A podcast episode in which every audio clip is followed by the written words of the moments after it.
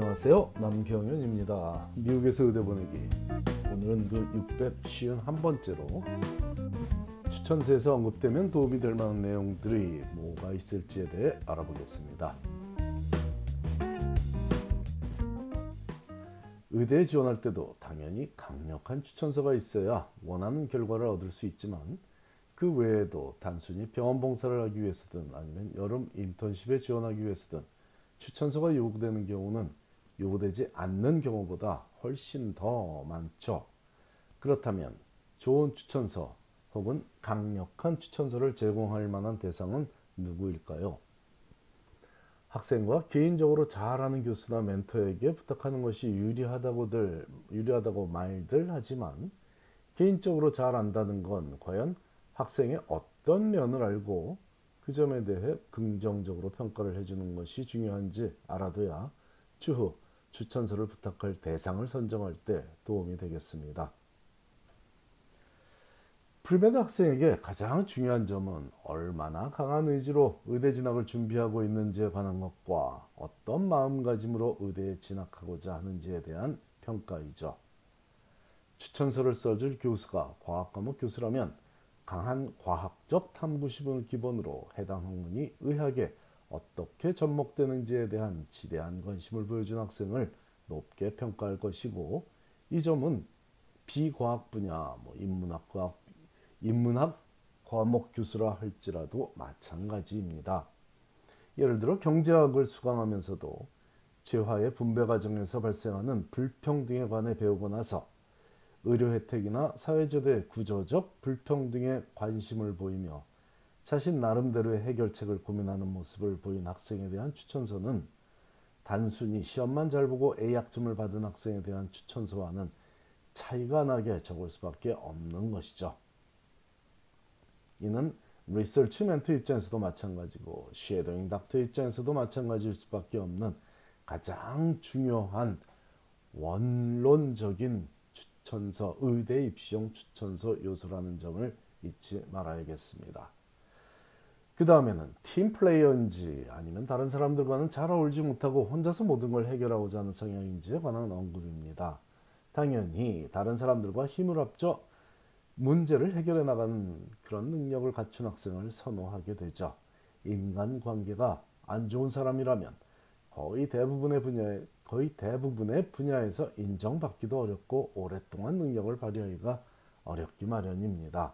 인간 사회는 여럿이 모여 협력하는 구조가 기본이며 특히 의학계는 여러 전문가들이 힘을 합쳐 환자들을 돌보게 되는 구조이므로 원만한 대인관계 및 팀 플레이어로서의 자질은 필수적인 요구사항입니다. 원만한 소통 능력 또한 추천서에서 언급되는 매우 중요한 기본적 요소입니다. 잘하고도 욕을 먹는 경우나 잘못하고도 욕을 안 먹는 경우 모두 소통을 얼마나 잘하며 일을 처리하냐에 딸린 문제이니 잘하고 잘못하는 능력의 차이만큼이나 중요한 점이라고 믿고 항상 열린 소통을 하며 지내면 주변에서 인정받게 될 것이고 이런 평가가 적힌 추천서를 받는다면 원하는 결과를 얻을 확률이 높아지게 됩니다. 그 외에 중요한 사항들은 integrity, reliability, initiative, compassion 이런 요소들을 들 수 있는데요. 정직하며 믿음직스럽고 솔선수범하는 학생이 어려운 환경에 처한 이들을 안타깝게 여기는 마음가짐까지 갖고 있다고 적힌 추천서라면 읽는 사람 입장에서 어떤 느낌이 들지는 쉽게 이해할 수 있겠습니다. 그러므로 꼭 A 학점을 받은 과목의 교수에게 추천서를 적어달라고 부탁하는 것만이 가장 좋은 선택이라고 생각하지 말고 앞에서 언급한 사항들을 추천서에 적어줄 수 있는 상대에게 추천서를 적어달라고 부탁하는 것이 최선책입니다. 그렇다면 그렇게 좋은 평가를 어떻게 하면 받을 수 있을까요? 자신의 추천서는 스스로 적어 나간다고 믿고 대학 생활을 하면 되겠습니다. 유기화학 교수에게 질문하면서 항상 시험 출제 경향에 대해서만 논할 것이 아니라 유기화학 이론이 실제 인체의 신비와 접목된 부분에 대한 질문과 대화를 통해 수업 시간에 배운 학문적 배경이 학생 자신이 갖고 있는 커리어 비전에 즉 의사로서의 비전에 어떻게 도움이 될지에 대해 감사를 표하는 학생의 추천서를 그 유기화학 교수가 적는다면 그냥 공부 열심히 하는 똑똑한 학생이라는 평가 외에도 매력적인 면을 언급할 수 있을 것입니다.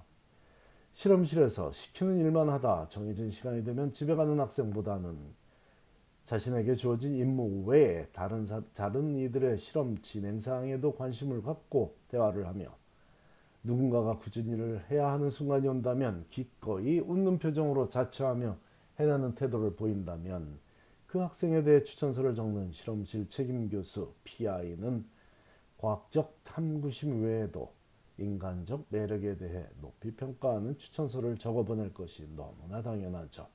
그러므로 자신의 추천서는 자신이 스스로 적는다고 적는 것이라는 말은 절대로 옳은 표현입니다. 의대 입시에서 중요하다고 강조하는 여러 사항 중에 추천서만 자신이 컨트롤할 수 없는 영역이라고 표현하지만 한 번 더 구조적인 분석을 해보면 이 역시 자신의 행동을 관찰한 제3자가 객관적으로 적는 글이니 자기 스스로 어떤 행동을 오랫동안 해왔는지에 따라 그 내용이 달라질 수 있는 영역이니 추천서를 비롯한 모든 의대 입시 과정은 자기 스스로 자신의 미래를 결정짓는 연속적인 행위들의 결정체라고 감히 말할 수 있겠습니다. 감사합니다.